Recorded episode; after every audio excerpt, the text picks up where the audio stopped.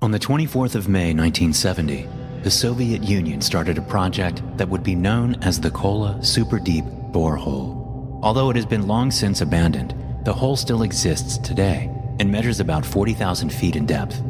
Be it for research or whatever claim has been told, the Kola borehole is not the only time Russia dug further than they should have, and several holes can still be found today, unprotected in the desolate Russian wilderness.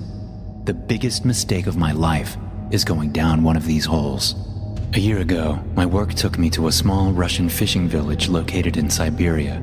It's a tiny place populated by no more than 200 people, most of them fishermen or hunters. It wasn't the first time being a scientist had got me into strange situations. I'm a geologist, which is not important for the purpose of this story, but I have experience in search and rescue operations back home in the United States. My Russian language abilities were less than satisfactory, and considering only two people besides my crew spoke English in the village, it was a challenge, to say the least. However, with the right spirit and willingness to share a bottle of vodka, they were some of the friendliest people I'd met in my entire life. I particularly enjoyed the company of the village's only police officer, Vadim, who happened to speak at least a basic level of English. His job mostly consisted of escorting people home after they had a bit too much to drink, although he oftentimes partook in the drinking rather than stopping it. Needless to say, we quickly became good friends. We rather enjoyed ourselves in such a bizarre world, cut off from civilization. At least we did until the ninth month of our deployment. One of the locals' seven year old daughters had gone missing. Her name was Daria, and she had been out playing with her friends around an old abandoned building, widely believed to be a Soviet era silo. The whole structure had been closed off for almost 40 years and forgotten, yet the children loved hanging out in the area. On that particular day, the silo was open. The doors were broken down, which revealed a large room full of ancient equipment and a large, dark hole in the center.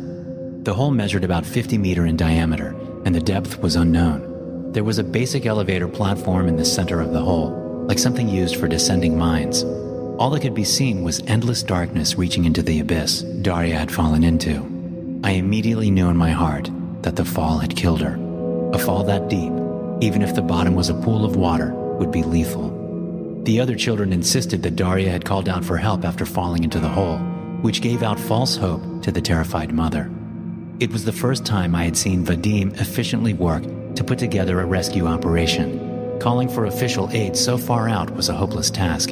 Even if they sent help, they would arrive too late.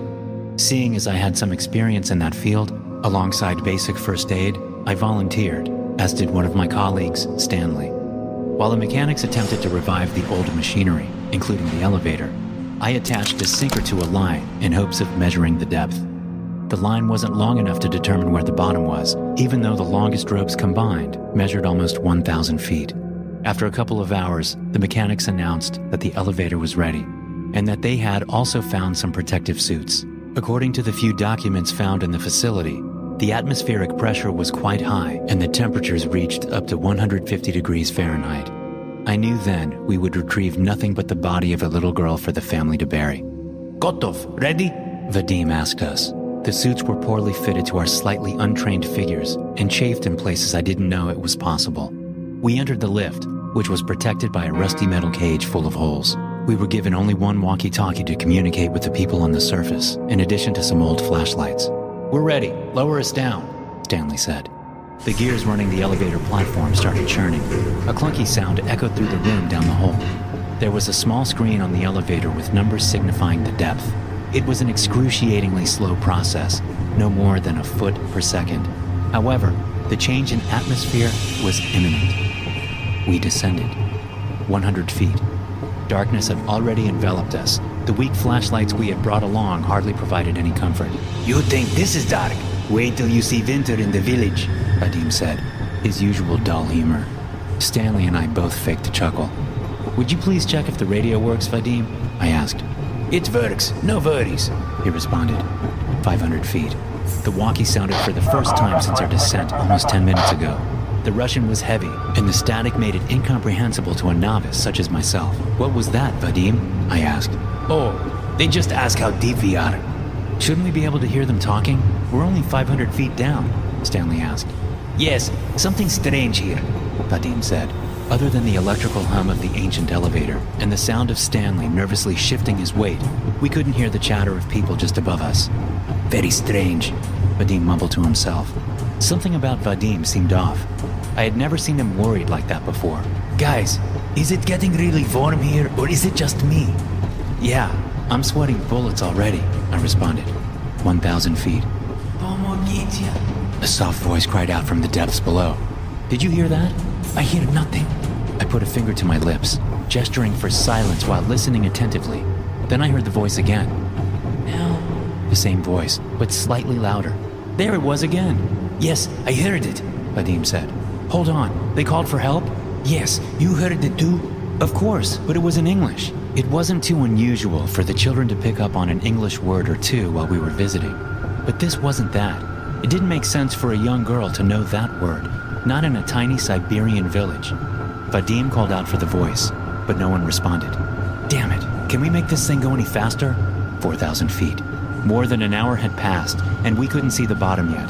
It had been quite some time since we heard the voice, and I had developed a throbbing headache from the heat. If someone had really called out from the bottom, we should have reached it already. Guys, I see light, Vadim announced.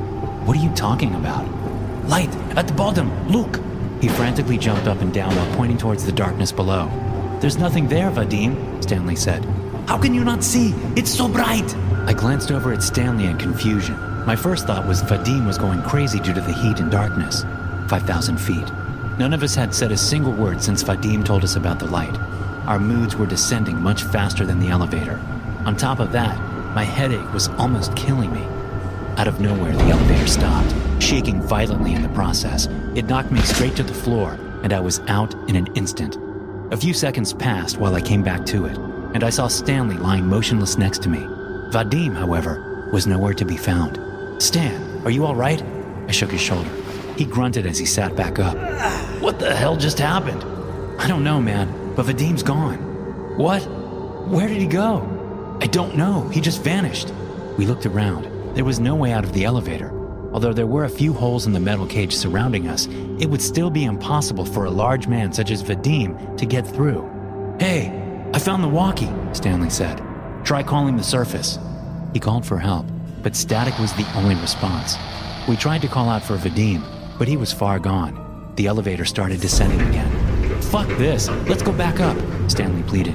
I clicked a few buttons on the panel. How? The controls are broken. Only the ones at the surface work. Hey! He started screaming hey! for the people up top to bring us back, but we both knew there was no way they could hear us all the way down there 10,000 feet. It had taken more than four hours to get that deep, the heat getting worse for each foot descended. I had already passed out a couple times from dehydration, despite having brought an ample amount of water. Why haven't they brought us back up yet? Stanley asked with a weak voice. He was quite a bit older than myself, so he was rapidly deteriorating from the heat. I don't know. Is it even possible to be this far down? Stanley didn't respond. He had fallen unconscious, but I lacked the energy to wake him up. I was about to pass out again. I was only jolted back into consciousness by what sounded like singing. It was the most beautiful thing I had ever heard, in Russian, and I didn't understand what it was about, but it was so serene, so pure. Stan, I called out with my fading voice. Can you hear that? Who's singing? He mumbled, half asleep. A light appeared in the depths, and the singing got louder. I see it! The light! I said. The elevator stopped once more. Stan was gone. Just like Vadim, he had vanished into thin air. But the light remained, the beautiful, warm light. It started moving towards me, and the closer it got, the more at peace I felt. The light ascended until I saw nothing but the brightness surrounding me. Then there was nothing. I woke up in a hospital one week later. I had been found in the middle of a forest in eastern Russia by a pair of hunters. I had no documentation or proof of who I was, and as they claimed, my story didn't add up. No such hole existed according to public records, which wasn't much of a surprise. But when I dug deeper, I realized the village I had stayed in for the better part of a year wasn't even on the map. The ordeal had taken a toll on my mind, leaving several gaps in my memory, though I could recall a few numbers for my colleagues. When I called them, their numbers were all either disconnected or reached completely unrelated people. After a lengthy investigation, I was allowed to travel back to the United States on an emergency travel document. My fingerprints matched some documentation of my existence, which helped. Not criminal records, mind you. When I returned home, I discovered that my house was owned by someone else and had been for at least 10 years. It took me a long time to figure out what had happened, but some changes were too big to be a horrible coincidence. Putting aside the personal changes I've experienced here, even world history doesn't match what I remember studying. Geography is vastly different. Heck, there's an entire continent missing from the map. Denial is a powerful tool. It took me months to come to terms with a very simple, yet complicated fact. This is not the world I belong to.